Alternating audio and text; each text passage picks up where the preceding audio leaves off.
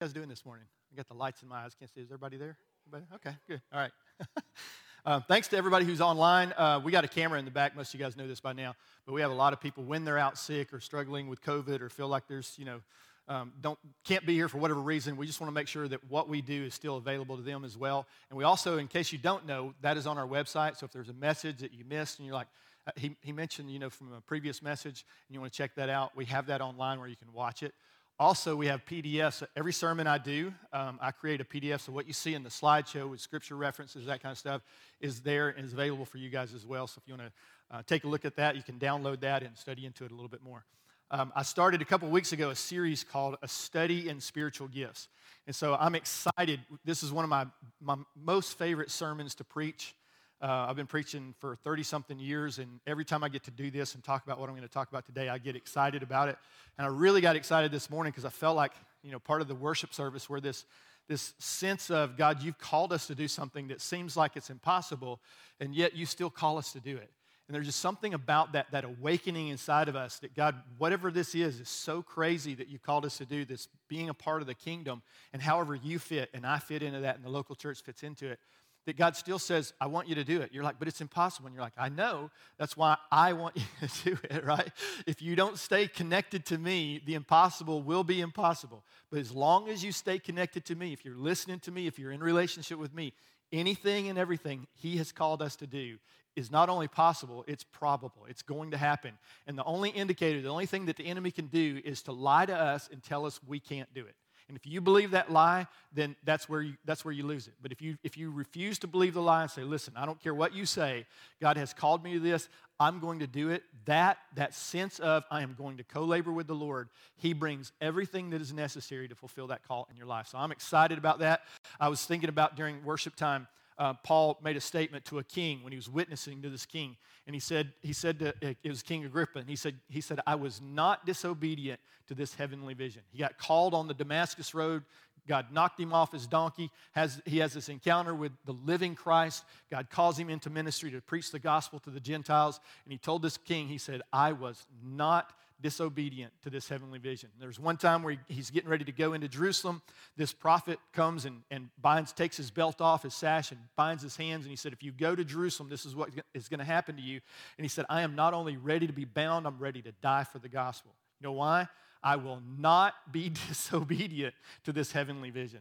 And when you have that inside of you, there's something about that that the enemy just cannot do anything about you become dangerous in the kingdom. You become dangerous uh, uh against the enemy, uh, enemies of darkness, whatever that looks like. The influences in this world, in your workplace, in schools, in politics, or wherever you feel the, the enemy's pressing in, you become dangerous when that attitude rises up inside of you and says, no, God says I can do it. I'm going to be able to do it. So, anyway, I'm excited about this. So, as we go into this study on spiritual gifts, we talked originally about these three basic types of gifts oftentimes when you hear spiritual gifts talked about you if you grew up charismatic or pentecostal it's only uh, 1 corinthians 12 you know it's the, it's the, the gifts of the spirit um, it's uh, prophecy and tongues and interpretation and words of knowledge and wisdom and, and you know and, and, and faith and, and, and all, all it's, that's all you think about but that's not all of the spiritual gifts in the Bible. If you grew up outside of a Pentecostal charismatic kind of background, you typically think the, the grace, you think of grace gifts like the um, gift of hospitality or the gift of le- leadership or the gift of giving, and, and the list goes on and on, gift of administration. All these gifts that we talked a little bit about when we first uh, jumped this off. And those grace gifts help us build into serving in the grace teams. That's why we call them grace teams at, at DCF. And we want you to sign up. Listen, if you don't, if you haven't figured this out by now at DCF, there's no such thing as a spectator at DCF. You can spectate for a little while. If you need healing and you want to, like, you know what, I need to kind of um, gather myself together. I got, I kind of got beat up out there for a little, little while. I need some rest, need some ministry totally okay. But one of the things we challenge you to do is very quickly begin to use your strength and your gift, the thing that God has made you to be, begin to use that for the sake of the kingdom, especially in the local church. And what you're going to see is everything that God's promising, promising you is coming through your work in the kingdom right? If you if you don't have a mindset of the kingdom, if you don't seek the kingdom first, why would you expect all these things that Jesus talked about to be given to you? You can't. So it's connected to the kingdom. It's connected to serving. So I want to encourage you. If you haven't signed up for a grace team, um, t- take a look online. That's where we kind of list them right now. You can you can go online and find those. Find something that fits. If you're not sure where you might fit, your your gifts might fit. Have a conversation with a leader, and we'll help point you in the right direction and get you going. Um, but what happens is when that occurs, when you begin to serve, God begins to release Himself, His grace into you. And then through the, the gifts as you serve, He begins to release those gifts out of you. So there's three basic types of gifts. Um, the one I didn't mention was the fivefold ministry gifts. Um, if you grew up in a cessationist church where you know the things of the spirit were kind of relegated to the first century church and establishing the church, then you believe in the threefold ministry gifts. right? Pastor, teacher, and evangelist. We got no place for apostles and prophets. We don't understand, so we're just going to ignore those for 100 years and see what happens.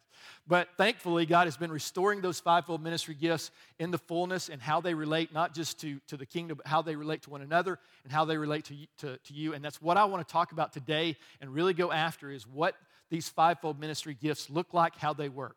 So, one of the things we said about all of the gift sets, all of the types of gifts, there are three common threads that we see throughout all these gifts. One is the unity of the body is always the priority.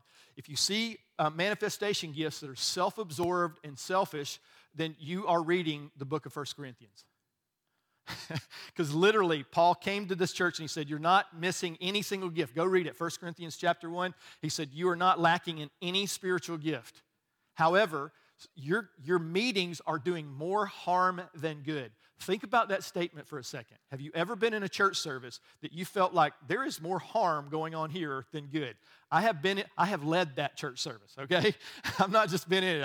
I, I, I got started in ministry in my early 20s, so I made a lot of mistakes, and especially in the things of the Spirit, you can mess up really, really bad if you don't have instruction, if you don't have some maturity in that. So it's helpful to understand that unity is always the, the top priority of the gifts the fivefold ministry gifts, obviously the grace gifts to build the unity of the, of the church. They're given for the service to others. That's what you should always do. That always be into the service of others and reflect the nature of God. If they don't look like Jesus, if they don't look like God, then you're probably doing something wrong. And so we talked about the common threads, and I want to bring an understanding this morning of why all these gifts are imperative, especially as we go into the fivefold ministry gifts. Because remember, we talked about the fivefold ministry gifts are not given to everybody. Those are those are some. Those are not everybody gets the fivefold ministry gifts. It doesn't.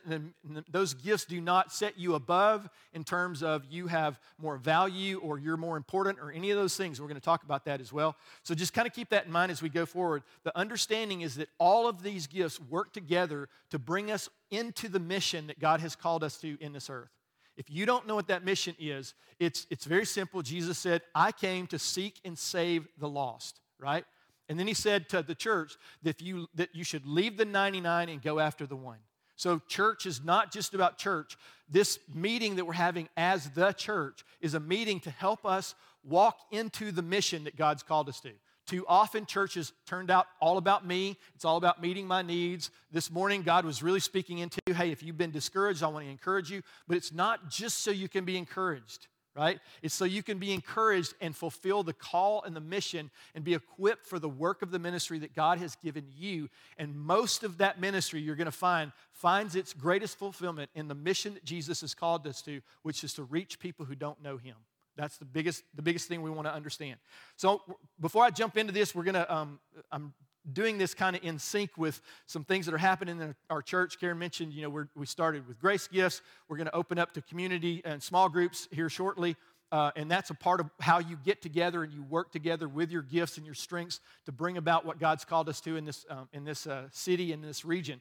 But uh, we're also adding to our eldership team. So um, I, am announcing we're going to be installing new elders and new deacons on February the 13th, so it's coming up quick. And so, just a quick kind of synopsis of that. Uh, we're getting new elders. Uh, Alan Mitchell and Diane Mitchell are coming on team. Alan was a, a single guy on team, and then he went and got Twitter pated and got married, and so now they're going to come on as a couple on our eldership team. And Dave and Callie Woodham are going to be stepping onto our eldership team as well. So we're excited about these two couples coming on board. Um, been around for a while, and so uh, obviously we see the, the recognition and revelation that God has given us to that. And so how we bring uh, elders on board is important. That's why on February the 13th, We've invited uh, part of the apostolic prophetic team from Northlands, um, our, our, relating church, one of our relating churches, to come in and appoint um, these elders in our midst. And we do that for a bunch of reasons, but one big reason is so that it doesn't turn into the good old boys club where, you know, Karen and I like, we like, we like the Mitchells and we like the Woodhams, so we're going to bring them on team, right? Because they do what we tell them, right? so part of the reason you have that apostolic prophetic team, uh, translocal ministry outside is to ensure that that doesn't happen. So it, it, it, comes out of this recognition and revelation from people who are not even part of your church to say, yeah, obviously they, they feel, fulfill the requirements in Timothy and Titus, but when we look at them, we sense that God has called these guys to lead in this role in the church. So we're going to be bringing those guys on team. We're also going to be bringing on some new deacons. part of this is you guys are looking around going, Dear God, how many leaders do you need for the 10 people who are in the room right now, right? and part of the reason why we're doing this is in, in concert with the word of the Lord over our church that we're about to explode in growth. And so we've been dreaming, um, uh, you know, most, most of you guys know the story. Prior to COVID, uh, we were ready to launch into two services, hire some new staff, and we were ready to just go for broke and see transform lives all over our city, just more and more impact. And COVID hit and kind of took everybody's legs out from under them. So we're regrouping. But the promise of the Father about what He's doing is not just growth for growth's sake, but every person, every new person who is sitting in this room is a new sphere of influence. First of all, their lives have been transformed, and then they become a sphere of influence in their or become uh, influence in their sphere of influence in their family in their friends in the place they work and the gospel has greater impact and reaches more. So that's what we're doing why we're bringing on a whole lot of new leaders. With deacons part of the, what the bible says in acts chapter 5 is to um, to to uh, yeah, to bring those from among you. Choose from among you. They said, choose seven people, seven guys from among you, and we're going to make those guys deacons. That's what the elder said of the Jerusalem church. So, part of the process with deacon is you guys get to choose. You look around and say, hey, uh, and it's not a popularity contest. Um, it's not about service because most people at DCF serve. So, if we were going to make make the, the, you know, the requirement service, then probably half of the people, if not 95% of the people in DCF would be deacons, right? But part of that is, again, this recognition that they love the unity of the body, that they have a heart to serve, that they feel, uh, again, the requirements of Timothy and Titus. And, and we're, we're going to send out a letter with all this information so you don't have to remember it. But you choose from among you people that you think should be deacons. It can be single. It can be single people. It can be um, um, it can be couples.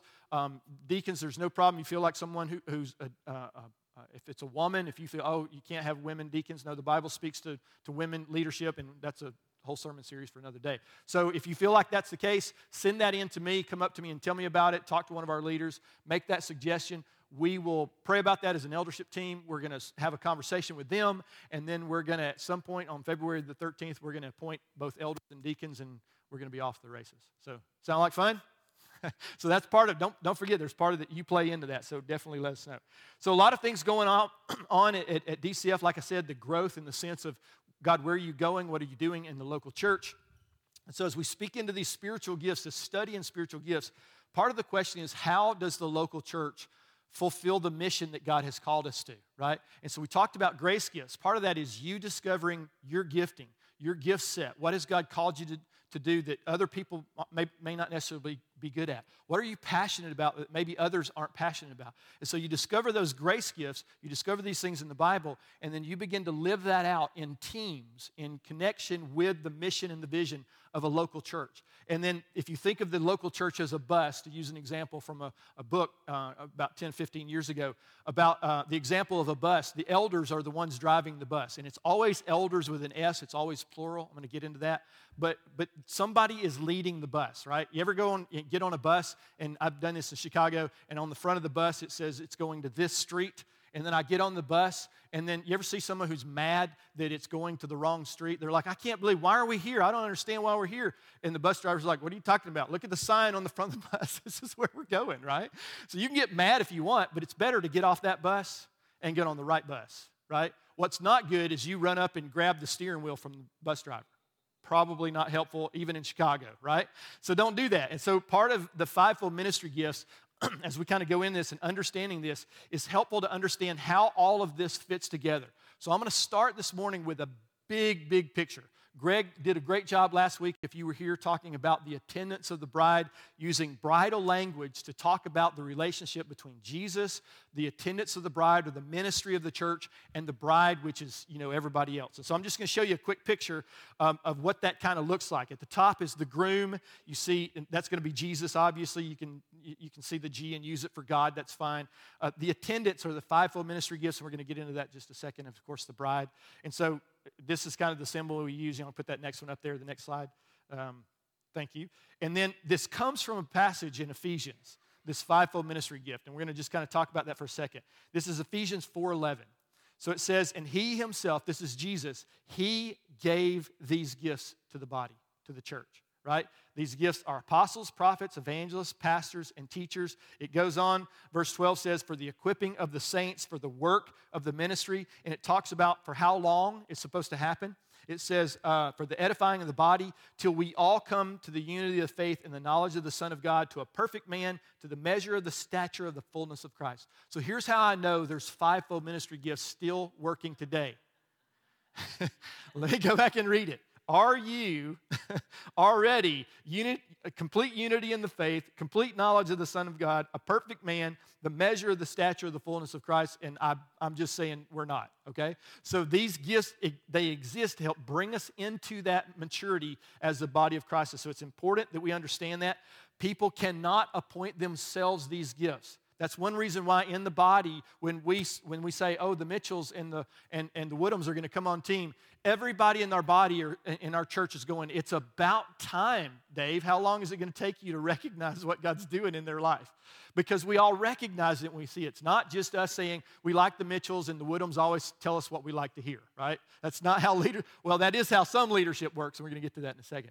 But it's not how the kingdom works. And so it's important to understand how this tension works in the body. It's not titles. It's not you, you follow someone because they have a title or a position, but it's a gift and it's a role that God has called people to play in our body. So there's an interesting relationship, and, and the purpose behind this is super intention or super intentional because it's held in tension with these two truths. So I'm going to put these up here and just, and just kind of quote these. This is really interesting when you understand this that as fivefold ministry gifts, as we exist in the body in this way, we are the servants of the bride, but the bride is not our master. Does that make sense? So we serve you, our eldership team, we're going to serve you, our deacon team, we're going to serve you as the body of Christ. But you don't get to tell us what to do. That's not how this works. right? But the flip side of that is also true. The bride is expected, expected to submit to us as elders in a healthy perspective. We're going to get into that in just a second. But we are not your Lord. You have one Lord. His name is Jesus, and we're not him. And that's why Paul said to one church, he said, he said, I was so excited that you gave yourselves first to the Lord and then to us. So I, that's how we think in our church when these guys come on team as, as elders in our church, they have given themselves first to the Lord, which means they're not going to be yes men to me. They're not going to come in and tell me what I, I want to hear. They understand fully that their job is to hear from the Lord as part of this team and come alongside Karen and I as we are lead, leading as leading elders to, to bring the perspective that God is trying to bring as a plurality of elders to hear what the voice of God is saying to our church and to administrate it. That's what God is calling us to.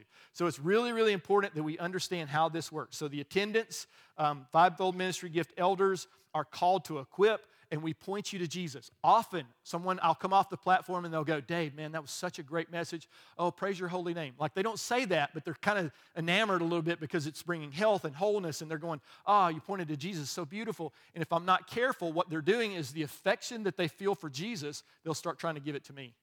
And I have to be very careful as a leader, very careful as a leader to say, thank you. I'm, um, what I'm doing, uh, I, it, it, it, has a cost involved, right? It costs to, to do what I do. But thank you so much for that. But isn't Jesus wonderful? Isn't he amazing? And I just take them and go, hey, listen, I know I'm the attendant he left to serve you, but focus your eyes again on him. He's amazing, isn't he? And as long as we do that, it creates this humility and this, this beautiful, powerful, amazing, gifted person who is also full of humility and recognizes the place that is held in tension in them. So I'm just going to show you a quick picture. This is really helpful to understand. From this, this big picture of, of Jesus, the bridegroom at the top, the groom, the bride down here, and then, um, and then the attendants of the bride. Out of these attendants, these fivefold ministry gifts, you see three things happening. You see traveling, this is the, all you see in Scripture. So when you hear someone has a title or position in the church, it comes from one of these places in the Bible. It comes from traveling ministers. These are where the fivefold ministry gifts, those apostles, prophets, where all those guys fit in. They're either traveling ministers, where they're going from local church to local church doing ministry but, they're, but they are still connected to their own local church. I am very, very afraid of someone who has a powerful, gifted ministry and is not in a local church. I'm very afraid of those people. And they don't get to minister at DCF. So if you ever see someone preach from the front here, they are part of a local church, I promise you, because that's a safety net both for them and for their church, and it also releases their ministry. So you have traveling ministries, and then in the local church, you have two very specific ways of doing this these ministries, and one is local eldership, and the second are local deacons. And we're going to talk about that kind of as we move forward. These leadership roles exist to serve and help, help you be equipped for the ministry that God has called you to. I have my own personal ministry that God has called me to. I also have the fivefold ministry that God's called me to in the role of an elder, okay? So I have those responsibilities, but I also have to lead my own wife, right? She doesn't call me Pastor Dave at home because that's weird, okay? right? Yeah, I'm not even, this is even, I don't even want to go there the point is, I have to lead her as a husband, as a man. I have to have a walk with Jesus that is worthy to lead a woman of that kind of capacity. And I struggle all the time to do it, I promise you, right? She, she outstrips me in a million ways. But God has challenged me to lead us as a family. It doesn't mean I don't hear what God says through my wife. It doesn't mean I lord it over. It doesn't mean I do anything. As a matter of fact, the Bible says if I do it right, I'm laying my life down for her. I'm taking any authority that God has given me. And you see this picture in the eldership and the fivefold ministry gifts. Any authority that God has given has been given to serve you and to lift you up, never to tear you down. That's what Paul said. Super important that we understand because this, this message this morning is not just about eldership and eldership teams and how we do fivefold ministry. It's about how we handle and administrate authority and take responsibility for what God has called us to. And everybody gets to do that in one form or fashion. So, what does this look like, big picture? You see it right there. And then I want to focus today, we'll talk a little bit more about deacons, but I want to focus today on eldership in a local ch- church, okay? So, the first thing to understand is it's, the Bible says it's a noble task. It's a, it's a, very interesting, it says, here's a trustworthy saying. There are only about five sayings in, in the early church that Paul or one of the leaders said, this is a trustworthy saying. And most of the church had memorized these sayings. This was one of those sayings in the local church because it was that important to understand about how leaders work together in the body of Christ to fulfill the call of God on that local church, right? And so it says, here's a trustworthy saying whoever, which means that anybody can step toward this role, right? Whoever um, whoever aspires to be an overseer or an elder desires a noble task. It is, it is a really, really big, stinking deal. It's a noble category. It's not a small, small thing to take responsibility for leading a local church. You have to walk in authority, but at the same time, you have to walk in humility. It's a tension between the two that you are always walking in that tension. When do I take more authority? When do I challenge? When do I bring uh, uh, invitation? And when do I uh, shepherd? And we're going to talk about this and shepherd and care for people and go, I could kick them in the pants, but that's not what they need right now. right? So, learning that tension, how that works, often it's misunderstood. I can't tell you how many times somebody has has said to me how evil and hurtful I am because of what the last elders did to them. Okay? We see this all the time DCF. People show up and go, I, am surprised they even came back to church, in all honesty. Some people, it's taken years for them to come back and plug into church because they were hurt so badly by unhealthy or broken leaders. And that happens all too often in the church. And we've got to change that. And that's part of our heart here at DCF is to bring people into leadership and, and help people see that leadership in a healthy function is one of the greatest gifts that God has given to the, to the body of Christ. It's a beautiful thing. And, and another thing about it is it's always plural. I mention this because God loves team. God is team. In Father, Son, Holy Spirit, He literally is team. Even though He's a unity, He's still team. And then the first team was a husband and a wife. He's like, you know what? I'm gonna, I'm gonna get people to, I'm gonna, I'm gonna have people raise families. To do that really well, we better do that in team, right?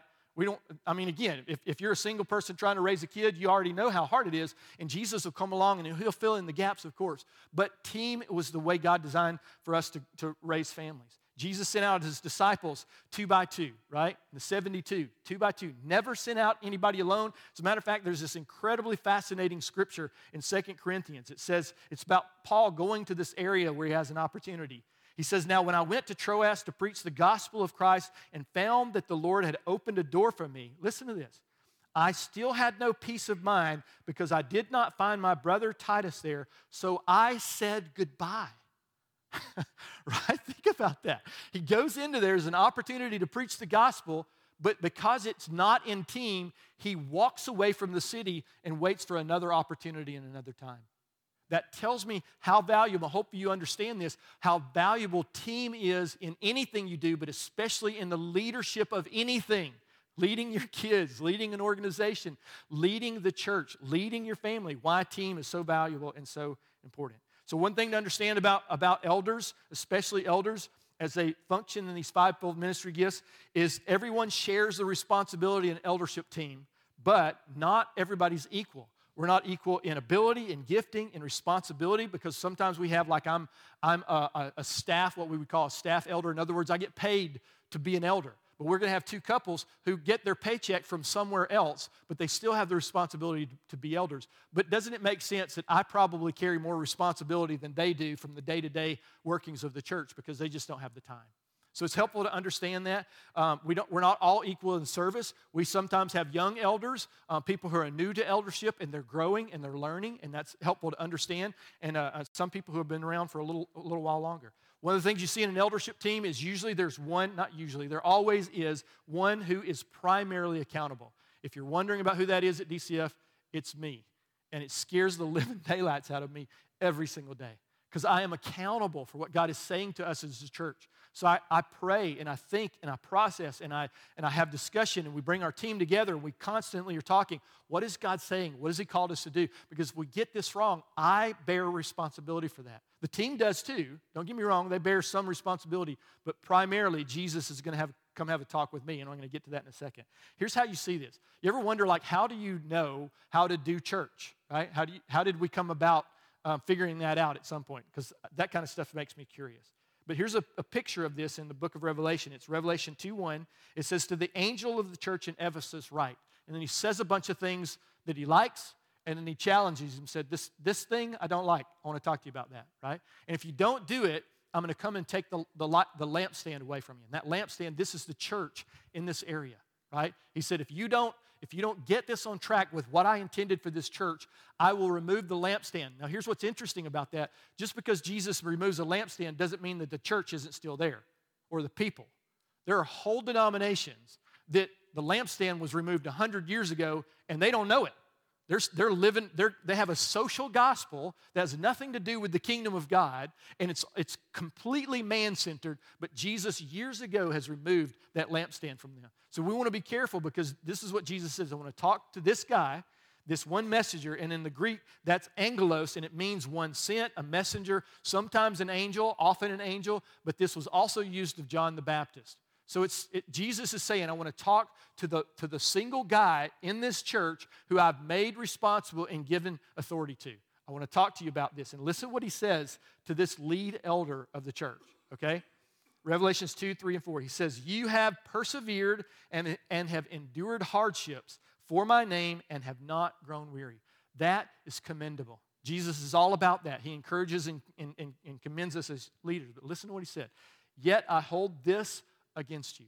Jesus is holding something against a lead elder. Why? Because he is disconnected. We're going to get into this. He's dis- disconnected him because listen to what he says next. You have forsaken your first love. You stop talking to me and you're leading the church. Now, think about that for a second. Why, if you're married this morning, why would you expect your wife to submit to you if you're not submitted to Jesus? That's helpful husband stuff right there right? Because my wife has no problem coming underneath the mission that she that, that i'm speaking over our life and she's speaking into our life and we're hearing god for and for me leading us into that mission. She has no problem coming underneath that mission. The question she's going to ask me though what mission are you coming under right? And so I've come under the mission of Jesus, and that's the only way I get to lead her. This morning, as a leadership in our church, the only way we can lead you is to lead you according what, to what your husband, your groom, Jesus, has spoken over you as a local church in this bride. That's the call that God has put on us. And He says, if you don't do that, I have something I want to have a conversation with you and talk to you about it. And if you keep, if you stop listening to me altogether, I'll remove the lampstand. I, I can't be a part of something that you have disconnected me from.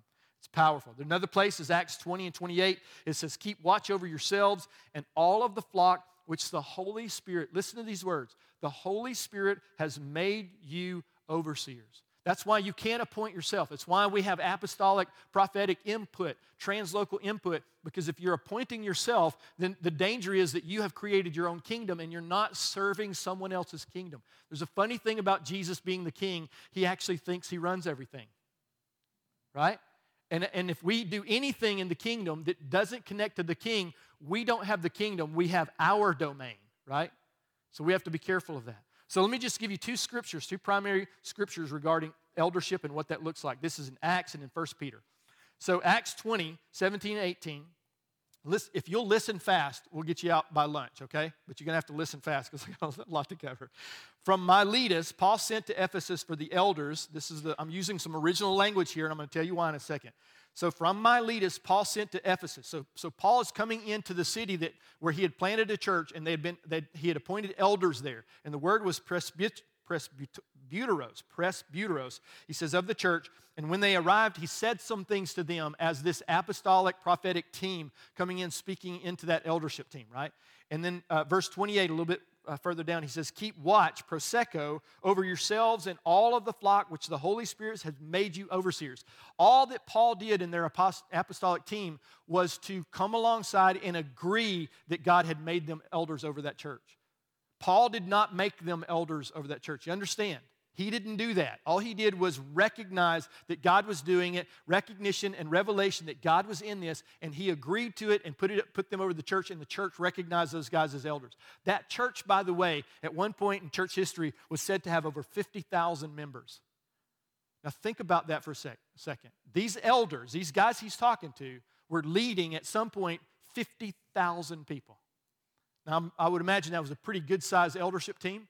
But if you're going to lead that many people, you're going to lead anybody. You need the input of the Holy Spirit. He goes on, he says, Keep watch over yourselves. Um, the flock the Holy Spirit is giving you. Be shepherds, poimeno, of the church of God, which he bought with his own blood. He keeps bringing it back to this is not your church. I hate it when pastors say, my church. I, I'm okay with it if they're taking ownership of the role God's calling them. I hate it when they think that it belongs to them because you guys, as much as I love you, you do not belong to me. You belong to Jesus. You have one Lord and one Savior. So he, uh, in 1 Peter, you see the same thing to the elders, presbyteros among you. I appeal as a fellow elder, same word. He says, I know what I'm talking about. I'm an elder in the Jerusalem church. Even though he was one of the 12 apostles, he also was an elder in that local church. He goes on, he says, uh, I was a witness of Christ's sufferings, who also will share in the glory to be revealed. Be shepherds. He's telling these guys, hey, guys, you've been made an elder. Here's something that you have to do with that eldership role. You have to shepherd people with it. He said, Be shepherds of God's flock that's under your care, watching over them, episkopeo, not because you must, but because you're willing. Now, think about that. If you have a pastor who is doing it because he has to do it, he feels like he has to, you do not want to be a part of that church. I promise you. You need to be a part of a leadership team that loves and loves the call that God's given them to, to lead. He goes on, he says, uh, not pursuing dishonest gain, because you see that in churches nowadays, but eager to serve, not lording it over those entrusted you. Hear the, hear the language. You don't get to lord your authority over those who have been entrusted to you. You hear that? It's such a dangerous place to be an elder if you don't do it biblically. Because God says, I am entrusting my bride to you and I want you to pay attention about what that looks like. So there's one office, but two functions. So those words that came up presbyteros, an elder who serves or presides over assemblies. Episkopos or episkopeo is another way of saying it. An overseer, a bishop, a guardian or superintendent. Proseucho, to attend, to be attentive, to care for, to provide for. Poimeno, to tend as a shepherd, as a supervisor, to feed, to rule. And prostemi, to rule, be over, stand before, in rank, to preside, or to practice. The whole idea in the picture is that there's, there's one office of eldership. you see this often I'm going to get to this in a minute, but you see this often where it turns into a hierarchy. And you have bishops, and you have pastors, and you have shepherds, and you have, you know, flunkies, or whatever's next. I don't even know what's next, right? But you, you turn it into a hierarchy. Or you have a pastor, a single guy at the top who's incredibly gifted, who leads a church, and everybody else in, in the church is underneath him. And he dominates the church. And it's a dangerous place. So there's one office called eldership in this role to govern, but there's two functions one is to oversee, and the other is to shepherd. So I just, I'm not going to cover a lot of this because we're going to send some information out with a, kind of a white paper on this. But it's, it's helpful to understand that to oversee, the, the word bishop, it means to, to oversee, whom the Holy Spirit has made you overseers. In other words, we're supposed to be watching out for you. This is the role that God has called eldership. I love it when somebody says, You, you, you don't talk to, about me in the eldership meetings, do you? I'm like, All the time all the time. We talk about you all the time. We do. You know why? Because we have been entrusted with your care. And so we look at it and say, hey, how are they doing? What's their marriage looking like? What, it seems like they were having this struggle. Somebody's sick over here and they're going through this. We have these conversations, not just in our eldership meetings, but all the time. We can't help it. How's so and so doing? Where have they? They haven't been in service in a few weeks. What's going on? Are, you know, are they sick? Are they out? Have they been traveling? What's going on? Because we know if they stay disconnected for very long, the enemy is going to take advantage of them because they're no longer in a flock. They're a sheep off by themselves in the mountains. And that's where wolves hunt, right? And so we, we see, we oversee, episkopos, bishop, overseer, uh, a man charged with the duty, duty of seeing that things to be done by others are done rightly. In other words, we want to make sure that our grace teams are led well we, we challenge, you know, Rodney, you see Rodney up here leading worship. We have conversations all the time about the kind of songs we sing. Do they fit with the, the, the call of God in our local church? To be transformed, are they transformative songs? Are they challenge you to grow and, and let Jesus change you? Are, are they full of grace? right? We don't sing, I'm just a sinner saved by grace, because you're either a sinner or you're saved by grace, right? Pick one. You don't get, you don't get to be both. You can only be one. And so we talk about that often. And we talk about the power of the Holy Spirit this morning, this declaration, creating this environment for the presence of God to exist among us. And then from that, we didn't know exactly what, what was going to happen, but hearing the word of the Lord in prayer time and other people sharing, we come up and, and Karen brings this and she opens the service every single week. We open the service with what we feel the Lord is saying to this this morning.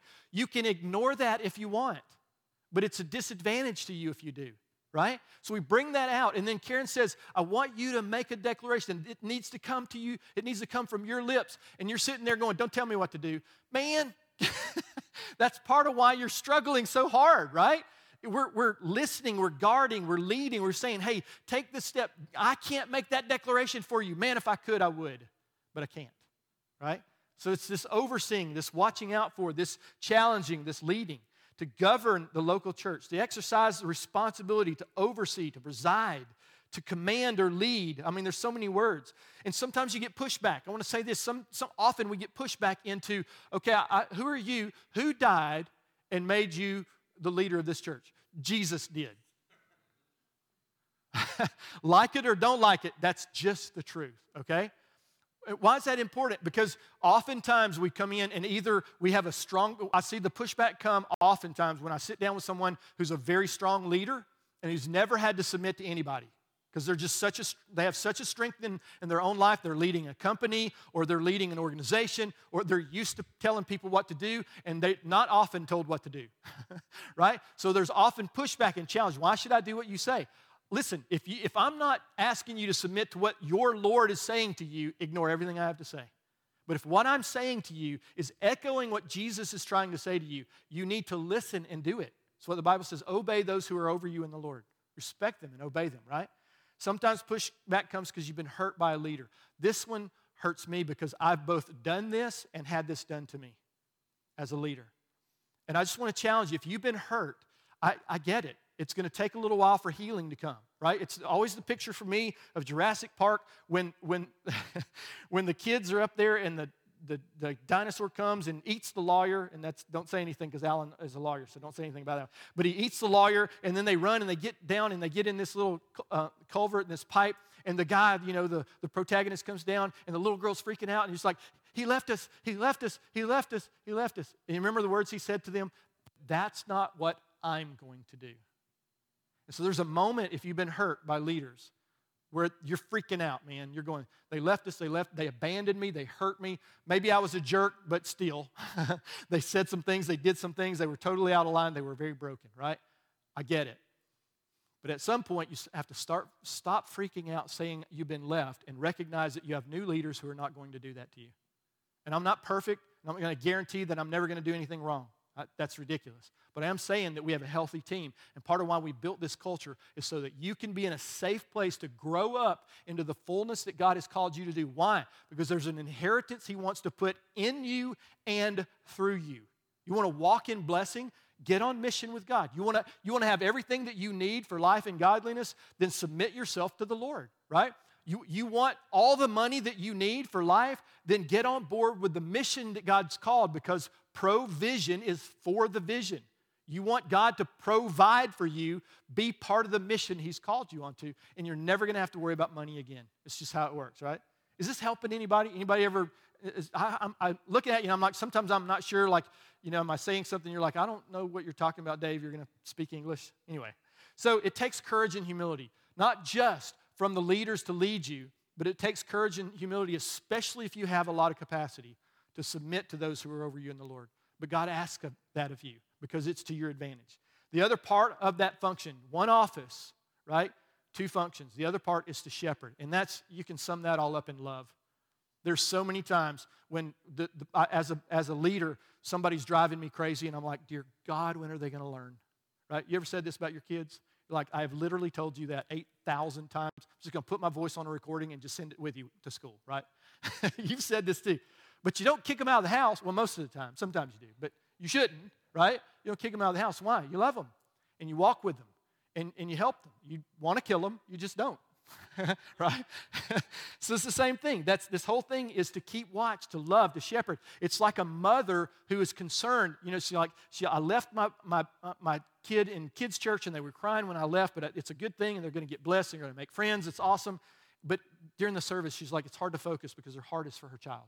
That's what eldership looks like. Our heart, when we hear people who are broken or hurting, or people who have been broken and, you know, they've been, they're broken because the people who broke them were broken, right? And it's this long pattern of history in their life. They've been broken, so they keep, they break other people. And the Bible says to restore, restore those people gently, carefully, with love, right? Because all of us have been there to some degree or another. So the problem of hierarchy, I already mentioned this, is that there's so often these, these modern churches with gifted leaders that l- let nobody in. And here's why this is so bad. Because when they dominate the leadership team, they dominate the church. Right? And if you, most people want to submit, they hear these things in Scripture. They, that, you know, we were told when I first got uh, into ministry, we were told submit to those who are over you.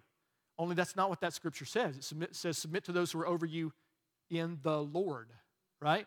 And so it turns out you don't have to submit to unhealthy leadership at all, ever. I was like, I, you know, we talked about this morning. I'll take a stand. If the enemy says, hey, you have to submit to this stupid thing that the government is doing, or the church is doing, or the family is doing, I'm sorry, I'm not doing that. Well, that's going to cost you. Don't care how much it costs. Not doing it, right? There's something about that that rises up inside us, and that's a good thing. So let me just kind of wrap this up with just, I'm just going to go quickly through some responsibilities that we have as elders and then kind of kind of end it there. So we talked before about God has a purpose for this church. Every in the heart of God, He plants a local church.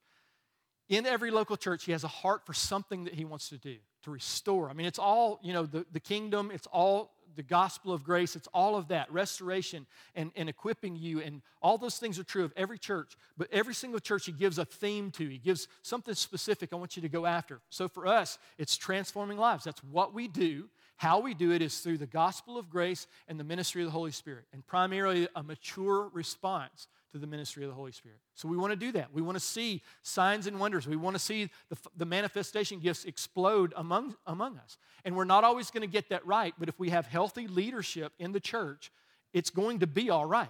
Because when something crazy happens, one, we're going to, we're going to remember, we're going to stand up and go, hey, everybody, it's okay. There's, there's a father in the house. We're good, right?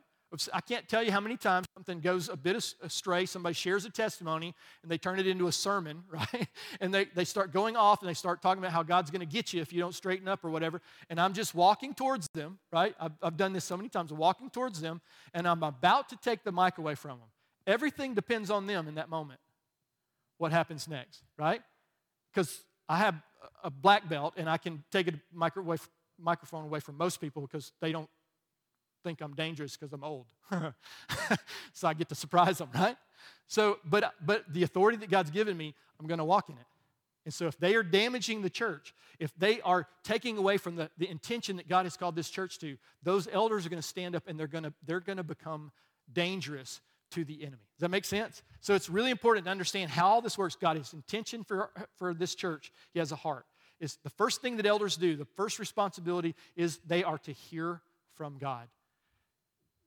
You would think everybody would know this. But I cannot tell you how many times I've sat with church leaders from other churches and I said, So what, what are you guys doing at, at your church? Oh, yeah, we're doing this. And I'm like, Why? And they're like, Because it's in the lectionary. I was like, What the heck's a lectionary? I'm not even saying it. Lector. No, what is it? Anybody know? Some of you Presbyterians, I'm sure you know. Episcopalians? Nobody? you guys are just heathen, right? That's your background. the whole, there's, there are certain books that denominations put out that you're supposed to follow during whatever time of the year it is, right?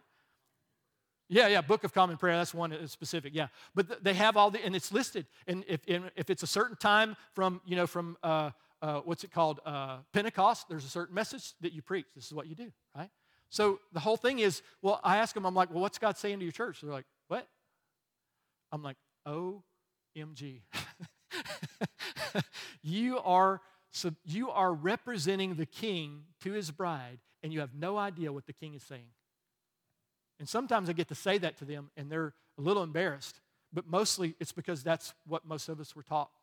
We wing it and do our best. We're reading books, we're going to conferences, we're doing everything we can, can to grow the church. We do all these things. We do it because our favorite preacher online does it. That's what we do. But it's not how God called us to lead the church. He primarily called us to lead the church by hearing His voice. Do you know the way He primarily called you to lead your life, your family, your business, your organization? the exact same way hearing the voice of God. That's our primary responsibility. There's so much that I can speak into these things, I just don't have time. The second thing is to administer it, to execute on the word of the Lord. My wife did that this morning during our worship time. The presence of God was here for a declaration. God could have come in a million different ways this morning. The Spirit of God could have manifested Himself in a different mood. It could have been contemplative. It could have been deep. It could have been challenging. It could be invitational. It could be a hundred ways that He came this morning in worship. But part of what He did was to come and say, I am calling you to take your responsibility as the, the authority in the earth. You have been given the keys to the kingdom. Use them. Declare these things take a stand and go, whatever the enemy is throwing and circumstances are coming against me, whatever that is, doesn't matter. I'm taking a stand. Why? Because the Lord came this morning. We heard his voice and he said, I want you to, to make a declaration. And Karen even asked you, how many of you guys did that? There's a reason why we, we're not trying to just get you involved in the service, right? That's so childish. We're trying to let, help you recognize the king is speaking to his bride. And if you'll listen to what he's saying, it's the answer to every problem you have, and he'll solve it right? So, super important to administrate what God is saying. It's often not instant. Understand this. We have been working on certain things as an eldership team. David Woodham, what was it, several years ago, we went to David Woodham. I'm going to pick on him for a second because he's coming on our eldership team. And we went to him and said, Dave, feels like God's called you into leadership, see you as a deacon at this time. You know, you, what do you think? And he was a single guy. He's like, absolutely. So we start these conversations. It lasted several months. We met for coffee at the, at the coffee house many, many times talk through deaconship and what that looks like and these concepts. And is that you? And has God called you? And how do you feel about this and your identity? Ah. And then we had the last coffee, and he says, I met a girl. And I was like, man, you just set us back at least a year, probably two. and then he comes on board about two years later with his beautiful wife, Callie. And we look at Callie and go, we don't even like Dave, actually. We're so thankful that we have Callie now, right? I'm picking on you. But that's, that's the beauty of it because God knew what he was doing. And in that process, it took what now, and him, him and Callie now recognizing that they're called more to a governmental role or are moving from the deacon team to an elder. They're not getting promoted. That's not how that works, right? They're moving from a, this role to a different role because God is doing something different in their life now. And so they're stepping in this role. And again, a year, almost two years. We've been talking, they've been serving as deacons, and now they're coming back. Four years in the making. I, when I looked at Dave, I said, Well, of course, that's what he's supposed to do. if he would just get it. I'm just kidding. it's a process, it's not often instant. And, and nothing in your life is going to be like that either. Even a breakthrough. Karen talks about this all the time. The, the, the, talking about these spiritual gifts coming together to explode into your life and bring the grace of God into your life in every form and fashion so that you can walk in the fullness of your inheritance, but your inheritance is not for you. Stop being so self absorbed and childish, right? That's what trust babies are, and nobody likes a trust baby, right? Trust fund babies are horrible because all they do is buy little dogs and carry around them in their purse, right? It's horrible. We don't want that. That's what you do with your money, right? Uh, they're, they're abusing authority. Nobody likes that. So grow up in the thing that God's called you to. Step up. That's the call of God to walk in the fullness, become a mature son. It doesn't say son because it has something against women. It was the way an inheritance was moved from, from father to son. So become a mature son in the Lord, right? Why? So the inheritance of God can flow into you and then out of you. And if you get that wrong, you just run around going, Why don't I have more things? right? And you get, you get bought into, you buy into the culture of the world rather than the culture of the kingdom. So be careful of that. It's not always instant, it comes sometimes with a lot of planning and discussion and all those. The Bible says that uh, elders be example to the flock. I won't be long. Hebrews 13, 7. Remember your leaders who spoke the word of God to you. Consider the outcome of the way of life and imitate their, their faith. So often, leaders are imitated without you considering the outcome of their life. You want to know if Karen are doing well? Look at our marriage. You think Karen and I never fight, so you know if you're immature, you fight. Some of you guys like, what? Wait, Karen and I fight? We have some of the most amazing fights. It's like it looks like you know fireworks are going off in our cul-de-sac. That's how awesome our fights are. Now look, we're not. We recognize if we do something wrong and we we admit to it and we and we're like, hey, I'm, I, I need to ask forgiveness. I got a little strong there. I raised my voice. I shouldn't have done that. Whatever. But it's not that we don't fight. It's just that we fight in a healthy way. And we come out of it on the other side with resolution, right? Somebody says, I, I, had, I remember hearing this from a couple one time. They said, We never fight. I'm like, Oh my God, I am so running away from you because the first time you fight, all that stuff that's been pent up inside of you is going to come out in one fight. That's going to be a, a knockdown, drag out, right? So you want to imitate. You want to imitate the faith of the leaders, but you have to consider their outcome. Here's another, another one Philippians 4 9. Whatever you've learned or received or heard from me, Think about the boldness that it took for Paul to say this. Whatever you've learned or received or heard from me or seen in me, put it into practice. If you do, it says, the God of peace will be with you. If you do what I'm doing in my life, so if you're ever in a leadership setting where the leader says, do what I'm saying, but not what I'm doing, run fast. It's not a healthy place. Here's another one is to govern or to lead. There's a word called hegemai in the original language.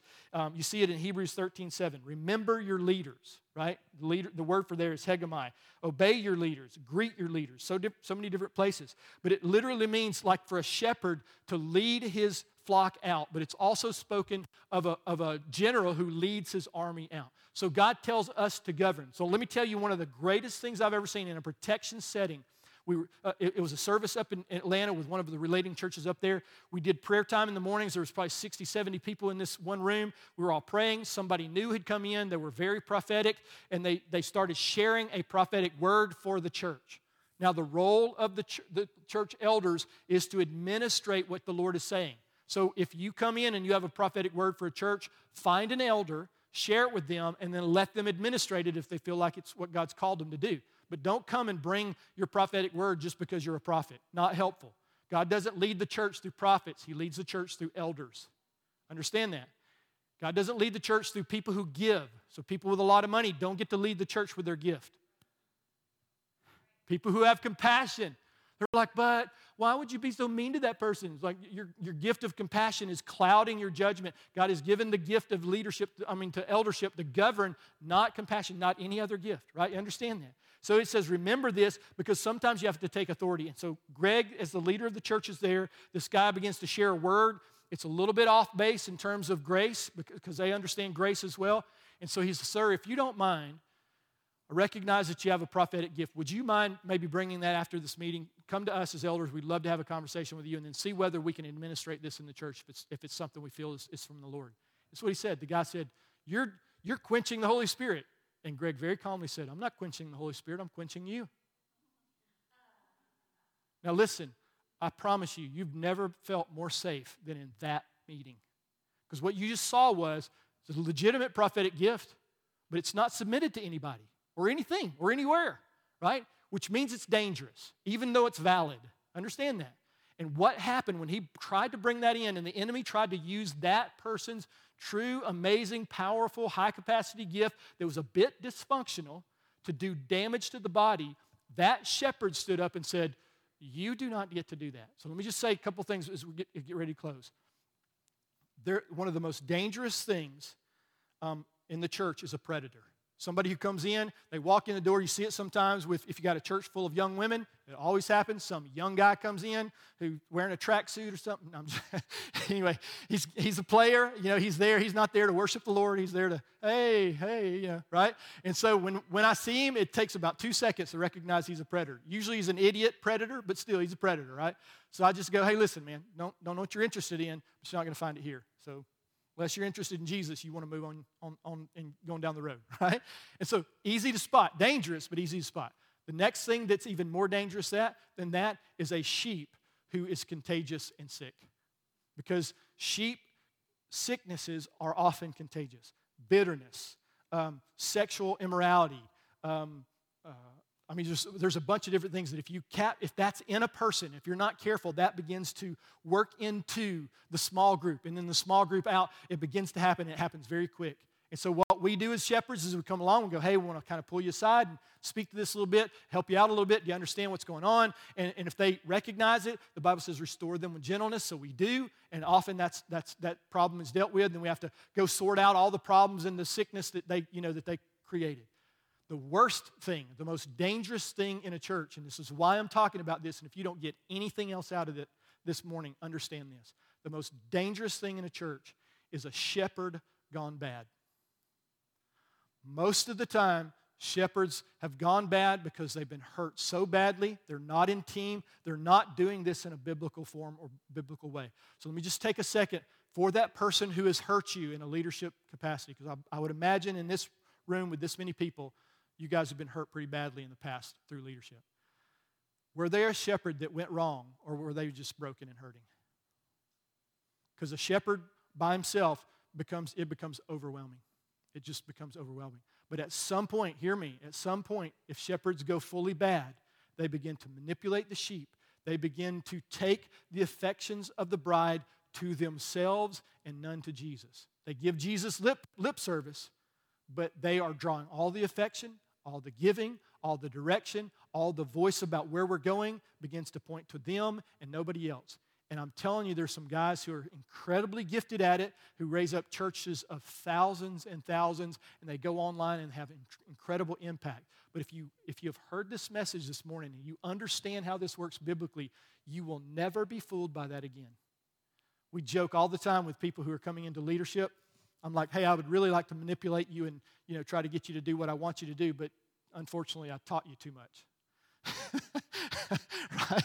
So now I can't manipulate you, and, and I, I, can't even accidentally do it. They're like, what? What'd you ask me to do? Uh uh-uh, I'm not doing that. it's just a powerful thing. It's a beautiful thing, and it's a healthy thing.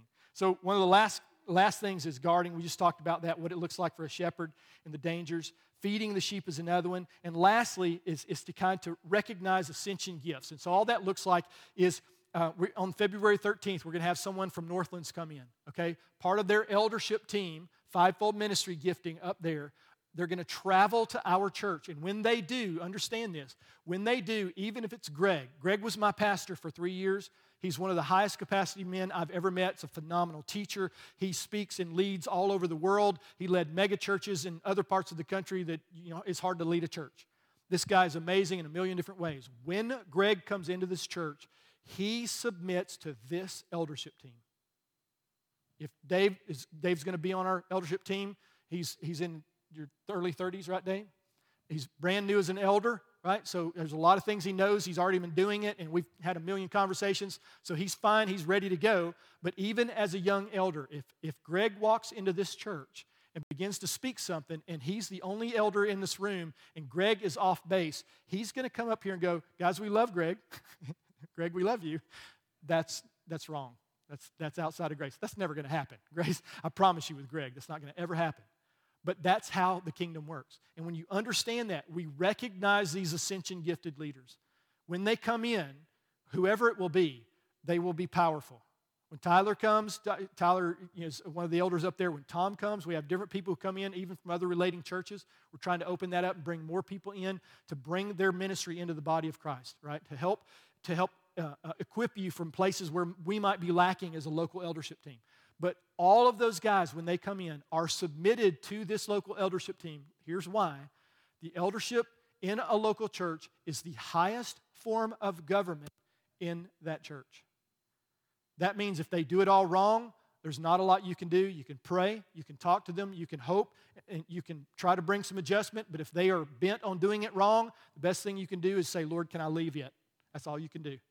But if they're doing it well, tuck in behind them, go, man, we're on board with the vision that God's called us to. We're so excited about where we're going. These ascension gifts are going to come in when, when if it's Tyler or Tom or uh, Greg who comes on the 13th and they come and speak whatever they're bringing, they have been praying about it, seeking the Lord about what God wants to bring to DCF, to Dothan, Alabama, to this region, and they come with a word from the Lord.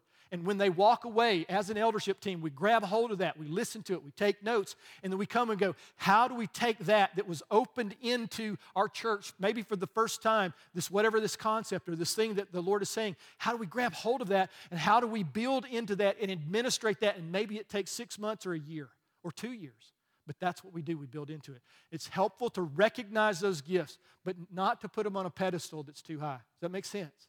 If we as an eldership team, even though we're the highest form of government in the local church, you give yourself first to the Lord and then to us. That's what we do. My wife says that. I love you, Dave, but not as much as I love Jesus. And I love that about her because I feel the same way, right? And same with you. If we as an eldership team are leading you astray, you can walk you can walk. We're not, we don't keep letters, so you can go to the next church and they'll just have to figure out whether you're, you're good or not, right? Because we're not sending a letter going, they hurt us and we're mad or whatever. We don't do that. We trust that you're going to come in, you're going to be a part of this church, you're going to be a part of the vision, and you are ultimately going to relate to healthy leadership. So let me just end with this scripture. And I know I've taken a long time. Thank you for your patience but I had to put it all together and bring it so you can understand how all this fits big picture all the way down into what is your role now when I've had this whole message about eldership, right? It's like, Dave, you sure did talk a lot about yourselves, right? And but part of this is if you don't understand how we work, you don't understand the relationship of how you work with us. So there is no eldership like this. The Bible says submit to those who are over you in the Lord, but it doesn't mean over you in value. Understand this. It means over you, and that you, they are bringing the word of the Lord to you.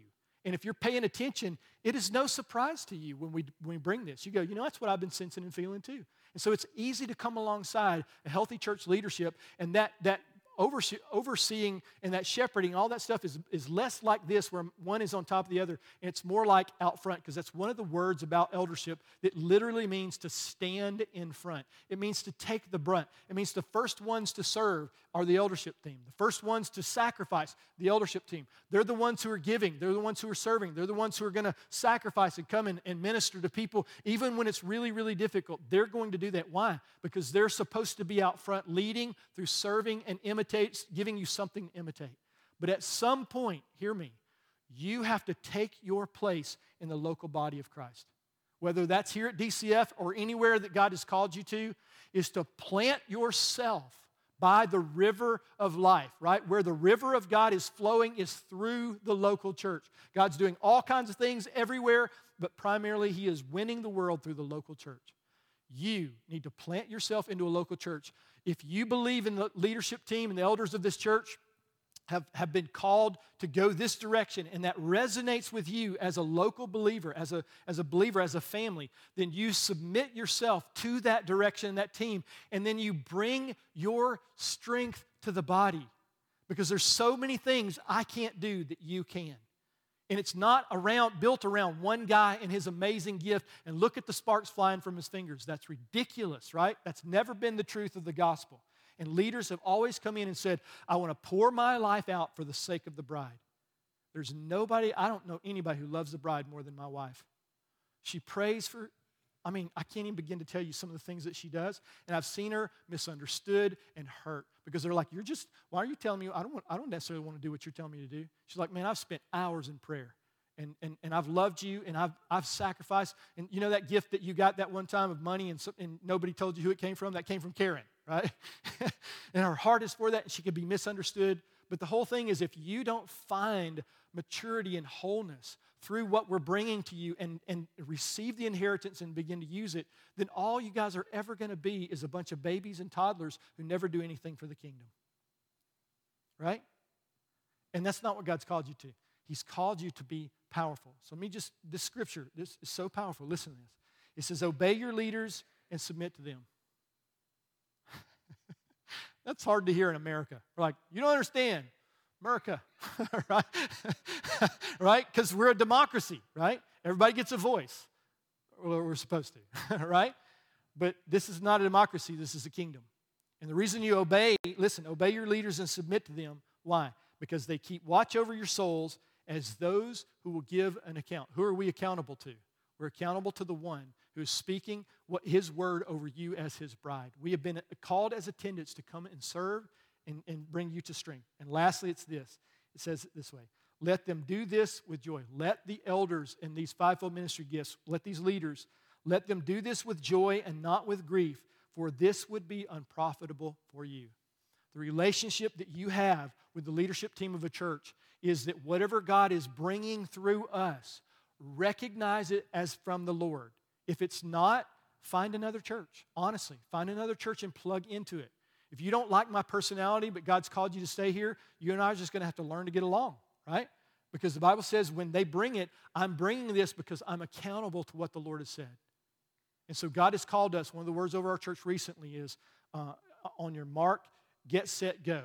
And on your mark, and on your mark is going to be some time for preparation. The get set go is going to be launch time, right? So part of that is to equip you guys for the work of the ministry. So are you signed up for a grace team? Are you serving? If not, why not? Why aren't you? Deal with that issue. If you haven't signed up for a grace team at DCF, why aren't you doing that? Have a conversation. Man, I need some healing. Great. Have a conversation with us so that we can help you find that healing. What about small groups? Uh, small. I, I don't like small groups. I don't have time for small groups you don't have time not to be in a small group, right? It's one of the ways God works through. This is how God, why? Because this is what God has told us. This is what we do and how we are building. So we're asking you guys to submit and be a part and bring your strength. And I promise you, when we do this, I stood here last night, I came in here and I prayed, and I stood right here, only I stood facing this direction sideways. And the reason I did that is because I'm envisioning the next phase of growth for our church. I'm envisioning knocking this back wall out and going that direction with it. Because it's the easiest thing to do, by the way. It's the easiest thing to do. That means we turn the, everything sideways, right? And now it goes this way, and all of that is also over here. And that, that's just doubling the church, but I've been in churches where that can happen within months, right?